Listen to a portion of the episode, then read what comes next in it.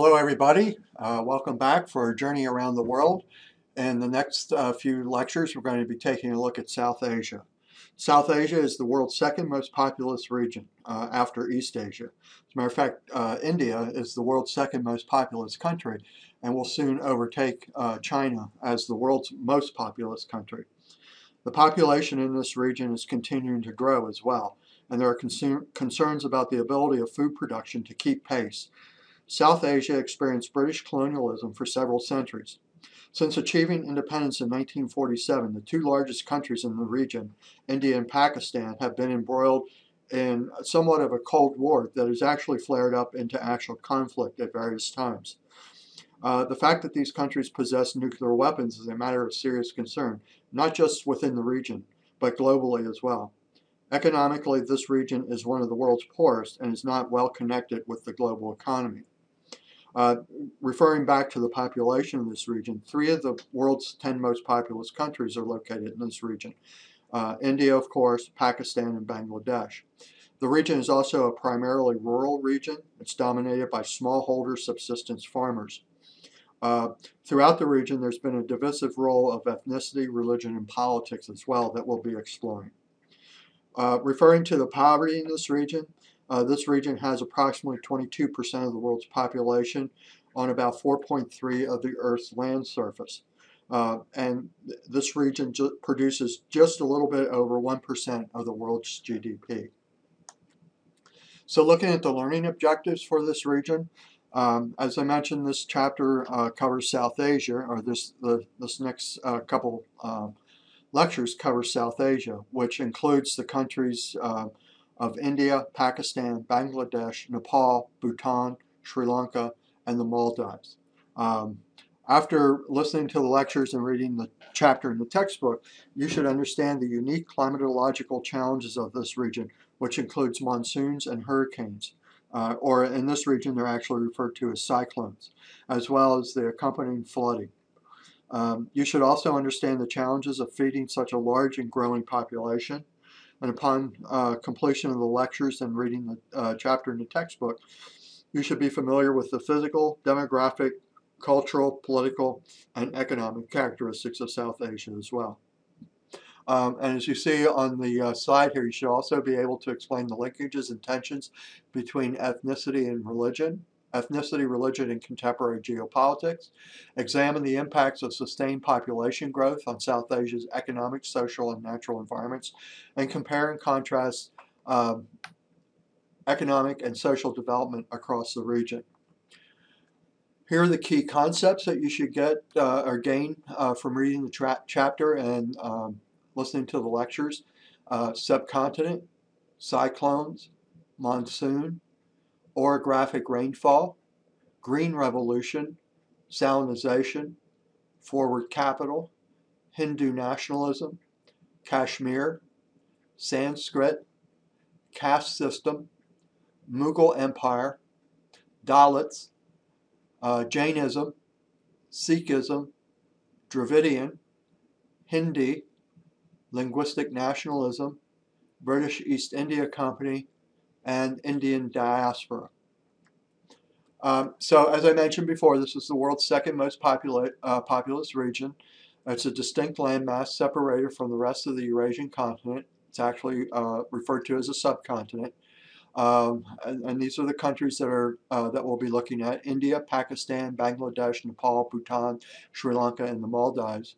And the regional unity is based on a shared history and culture.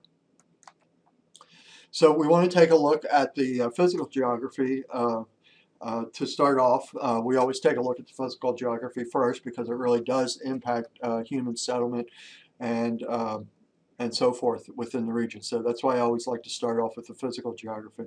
Uh, but before I do that, I want to just point out this um, highway that you see here, the Golden Quadrilateral, Quadrilateral Highway. Um, India has really been criticized because of its very poor infrastructure. Uh, uh, but the government's actually trying to do something about that by uh, improving infrastructure. And one of the things they did was build this highway to improve transportation throughout the country. Um, of course, uh, while people complain about the lack of infrastructure, now we have people complaining because of the building of these highways that disrupts uh, villages, destroys cropland, uh, trees are cut down to be able to build the highway as well. So uh, it seems like the government can't really win. It's criticized for poor infrastructure, but then when it tries to improve it, it's also criticized for uh, destroying the, the natural landscapes and so forth within the country. Okay, so let's take a look at the physical geography of, the, of this region. Uh, it's obviously a, a, very large region. It has great diversity in its uh, physical landscapes, much as it has great diversity uh, linguistically and culturally, ethnically, and, and uh, in religion as well. The four subregions, we're going to take a look at the four subregions of South Asia. And first of all, we have mountains of the north. And so we're talking about this area up in here. We have the Himalaya Mountains, for example. We have the Karakoram Range and so forth. So let's uh, take a close look at this uh, region. Uh, the northern rim, as I mentioned, is dominated by the Himalayan range, okay, in this area here. Then we have the Karakoram range over in here, okay. We've actually talked about the Karakoram uh, range uh, previously uh, when we talked about uh, Central Asia. So that's up in this area here. As you can see, this is Kashmir, we'll talk more about Kashmir, Jammu and Kashmir, when we talk about the political geography of the region. Um, so we have the Karakoram Range, and then we have the Arakan, Yoma Mountains um, on the border between India and Myanmar, or Burma, as it's sometimes referred to. And so that would be right here in this area, right in here. So you can see uh, the northern area of this uh, is really dominated by, uh, by mountains. And these mountain ranges have been created by the collision of two tectonic plates. And you can see we have the two tectonic plates coming together uh, here. We have the Indo-Australian plate and we also have the Eurasian plate coming together to form um, these, these mountain ranges. So essentially what happened here is uh, India was at one time in geological history, many millions of years ago, part of Australia. And through tectonic activity, it broke away from Australia and has been moving further northward, and it eventually collided with the Eurasian um, continent or the, the large Eurasian landmass to, uh, as it continues to uh, collide with that landmass and it has created these mountain ranges. Uh, the second area that we want to take a look at, or the second subregion within uh, uh South Asia, is the Indus, Ganges, and Brahmaputra lowlands. Uh, these are lowland, large lowlands that were created by tectonic activity as well. And there are three river systems uh, that impact this area. the first is obviously the Indus River, okay, and this is the Indus River right here that flows through uh, Pakistan for the most part. Uh, actually has its beginnings in the Himalayas or the Tibetan Plateau up in here, okay, and then flows southward into um, the Arabian Sea. Um, then we have the Ganges River, as you can see here, right in this area. Uh, it also has its uh, beginning in the Himalaya Mountains and the Tibetan Plateau up in this area. Okay, and then it eventually flows uh, kind of southeastward and flows uh, and it flows obviously through northern India and then into Bangladesh where it empties into the Bay of Bengal. And then we have the Brahmaputra River, okay, and this is the Brahmaputra River here. It also has its beginnings in the Himalayas and the Tibetan Plateau, and it too flows into the Bay of Bengal in Bangladesh and forms this uh, delta area in Bangladesh. And we'll talk a little bit more about this delta area in a few minutes. Um, so let's talk a little bit more about the rivers. Uh, the Indus is the longest river in the region. It's about 1,800 miles.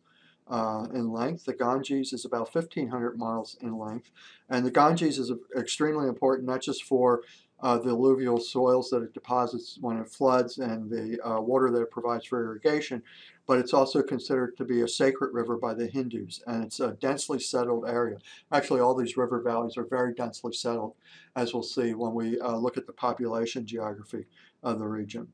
Uh, uh, the Brahmaputra is approximately 1,700 miles uh, in length, and it joins the Ganges, as I mentioned, in Bangladesh to form this uh, uh, the Ganges Delta down in this area around Dhaka and further south. Uh, so let's move on and take, uh, oh, actually I want to mention that the Indus River uh, that we talked about and the Ganges River, actually, uh, this is, we should take note of the Thar Desert here, sometimes also referred to as the Great Indian Desert, and that actually se separates the Indus River from the Ganges River. Uh, let's talk a little bit about our third subregion, which is peninsular India. And the pen peninsular India, this area right in here, is dominated by the Deccan Plateau, and you can see that's uh, printed on the map right here, the Deccan Plateau. The Deccan Plateau is approximately two to 3,000 feet above sea level. It's, so it's an elevated plateau that's relatively uh, flat, of course. Uh, it contains the largest share of India's mineral resources, uh, uh especially coal and iron ore. Uh, it has inconsistent soil fertility. Uh, so some areas have, particularly near the rivers, has good soil fertility because of the alluvial soils that are, are deposited there during flood times. But excuse me, some of the other areas the soils aren't as fertile and so they're not as good for uh, agriculture. The water supply is unreliable uh, in many areas, uh, especially uh, India and many of the countries in this region, particularly India, uh, really runs into problems if the monsoon rainfalls don't come uh, because it really disrupts the agricultural systems. So the water supply in this region can be un unreliable at times. Uh, there's been an overuse of the underground aquifers uh, for supplying uh, irrigation water, and uh, massive dam projects threaten to displace many people.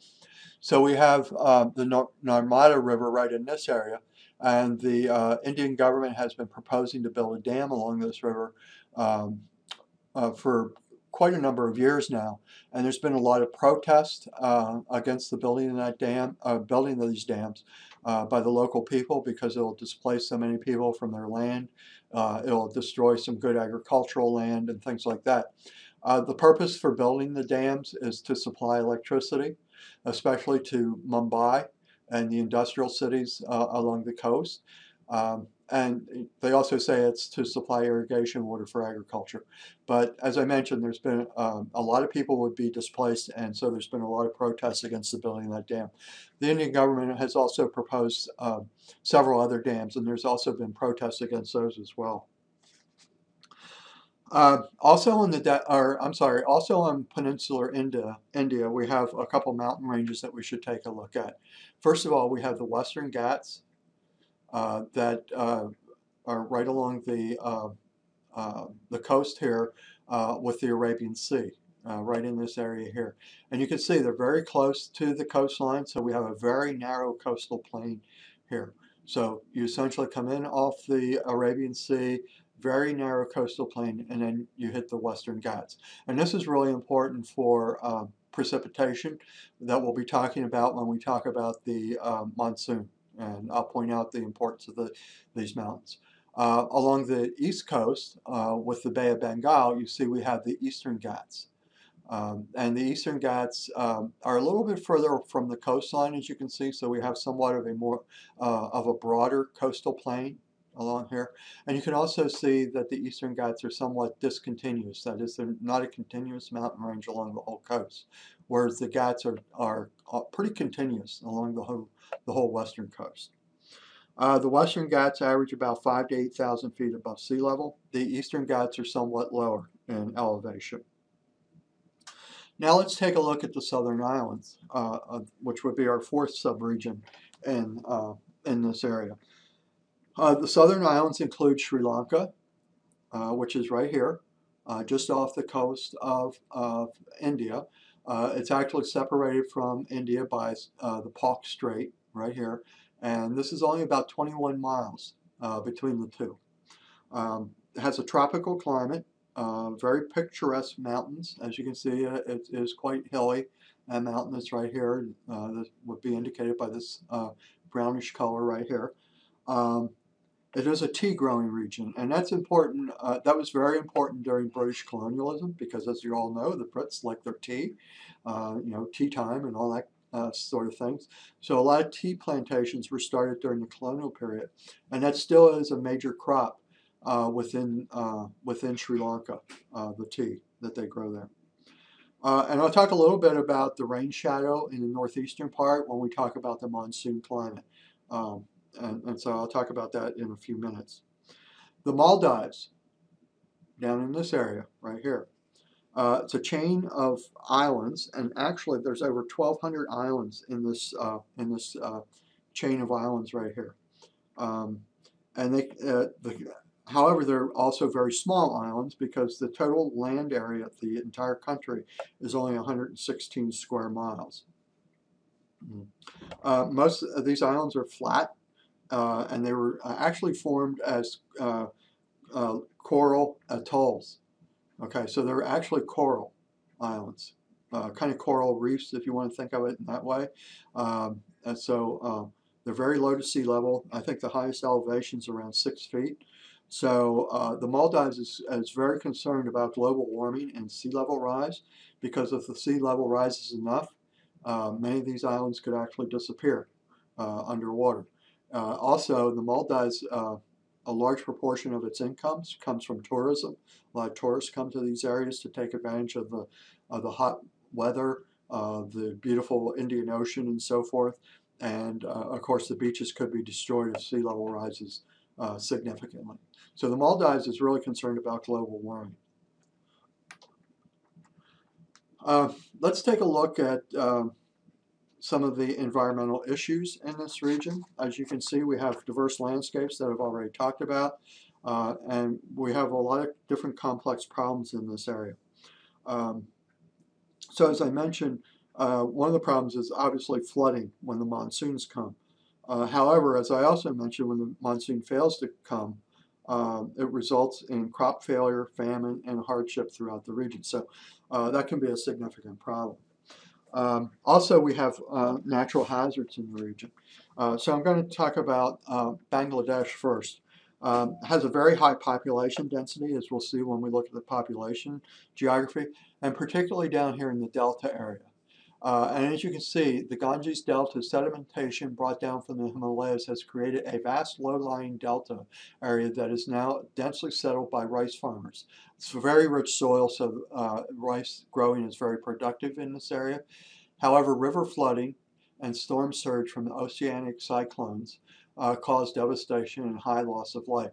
So one of the things that we're going to see when we talk about the, uh, the monsoon is particularly in the mountainous areas where the uh, Ganges and the Brahmaputra have their um, start, um, their source, uh, receives lots of rainfall. And of course that rainfall flows into the, or uh, flows into the rivers and then the rivers tend to flood and when, especially when they get down into this delta area. Now that's good because it brings more sedimentation and increases the farm area, but it also can be bad if it if the river when the rivers overflow their banks, destroy cropland, and they also destroy people's homes.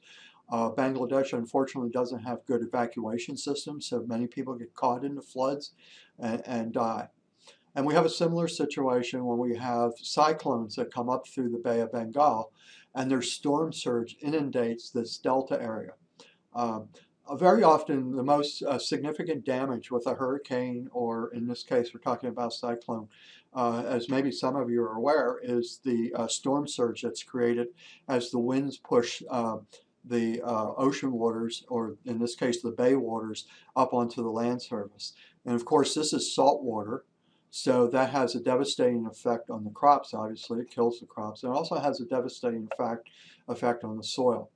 And as I mentioned before, once again, many many thousands and even hundreds of thousands of people, hundreds of thousands of people have been killed in some of the cyclones that have uh, ravaged Bangladesh throughout history. Um, so um, let's see. Um, I think that's all I want to talk about. The um, oh, I, what I did want to mention is uh, deforestation also in these uh, that associated with the flooding is the deforestation uh, that is occurring in the Himalayas. And that contributes to even more flooding because now we don't have the, uh, uh, the plant life to uh, kind of hold back the water in many cases, so now it just runs off. Not only that, it, the soil erodes and puts even more sedimentation into the rivers, which causes them to rise even higher as the, as the sediment settles in the, in the riverbeds themselves.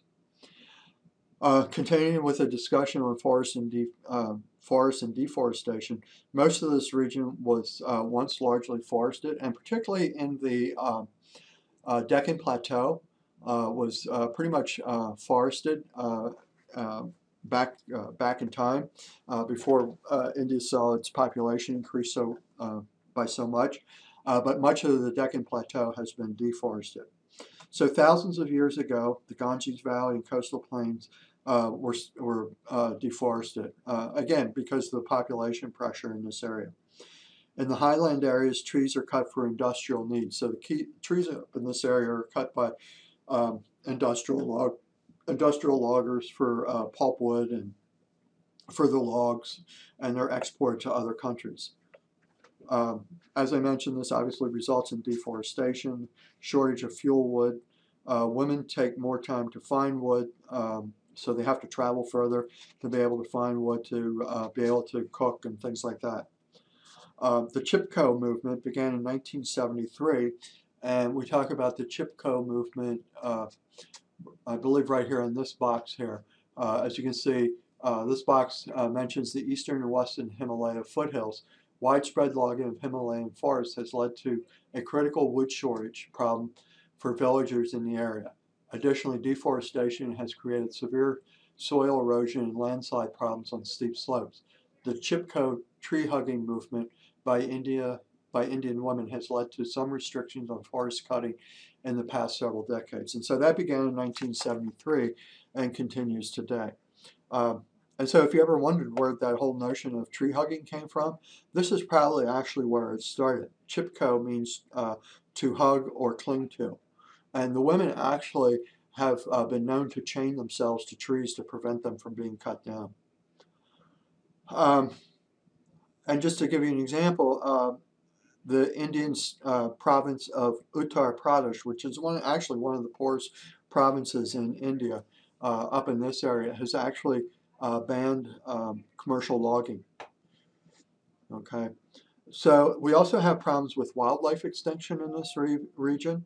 Uh, much wildlife, uh, such as Asiatic lions uh, in Gujarat, India's Gujarat state, tigers in uh, Bangladesh, the Bengal tigers, and wild elephants in, uh, are, are slowly disappearing uh, from this region.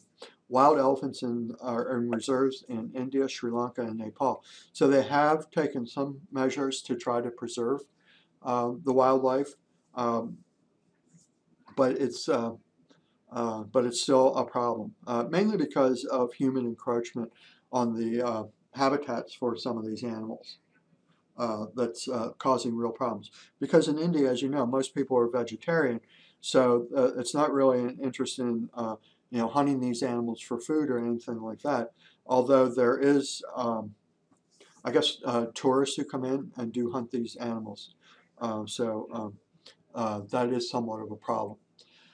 Uh, let me see if I missed anything on this map for you. Uh, I, I, did mention the Narmada River and the, uh, the dams that they want to build along the Narmada River and the protests against those.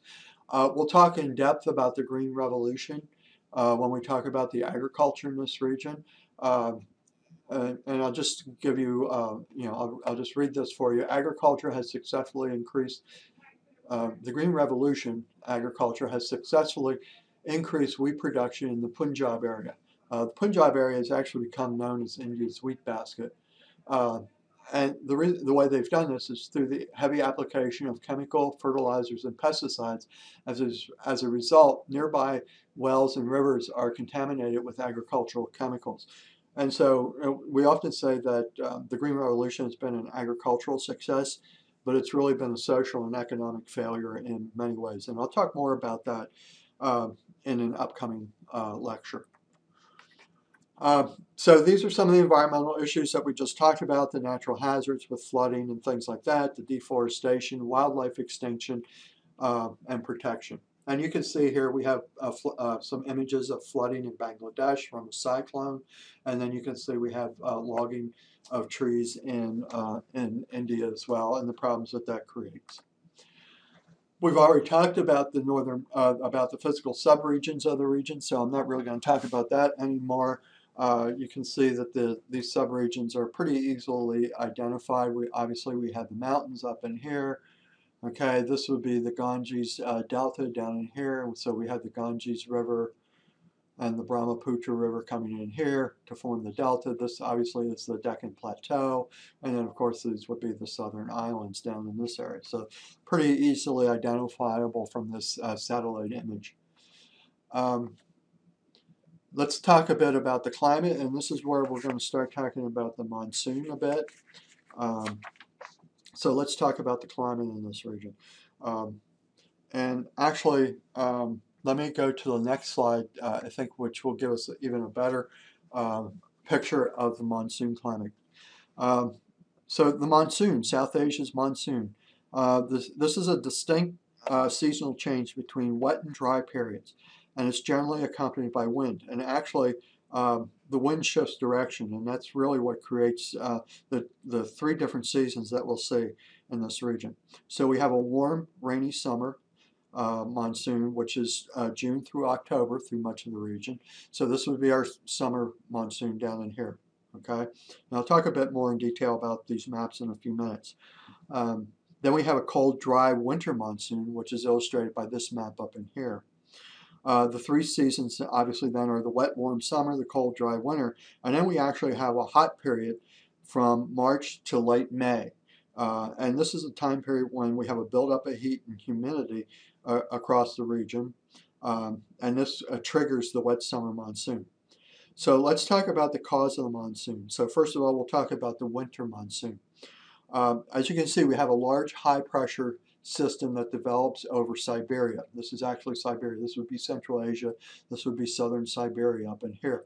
Um, and um, when we look at weather systems, one of the things that uh, if you watch the Weather Channel at all, you probably know that uh, when we have a high pressure system, the winds around the high pressure system uh, revolve around the system clockwise. So they're going in this direction. And as you can see, what that does is it, it causes the winds to blow from the north and the northeast over the Himalaya mountains where it picks up cool air and then uh, as it uh, and then blows eventually blows down over the Indian subcontinent down through Pakistan and of course down through Bangladesh. So we have cool air coming out of Siberia uh, blowing over the Himalaya mountains where it probably drops uh, a lot of its precipitation on the uh, windward side of the um, Himalaya mountains and then by the time it gets over the mountains, it's lost much of its moisture, but the air is still relatively cool uh, and then blows across the uh, Indian subcontinent. Um, so, as I mentioned, from this high pressure cell, cold, dry winds blow outward from Asia's interior over the Himalayas down across South Asia. This is the dry monsoon because remember, uh, it's the these, this uh, system. First of all, it doesn't have that much moisture to begin with because it's coming off uh, off the continent, uh, but any moisture that it would have would fall as snow on the on the uh, windward side of the mountains, and then be dry uh, on the uh, uh, on the leeward side of the mountains. And this is actually what we would call the rain shadow, okay, because of, of no precipitation uh, associated with these winds. in the spring, the winds diminish. This causes hot, dry temperatures from March through May, as I mentioned. Um, the heat builds up, the interior land mass warms uh, significantly, and this causes a large low pressure cell over land.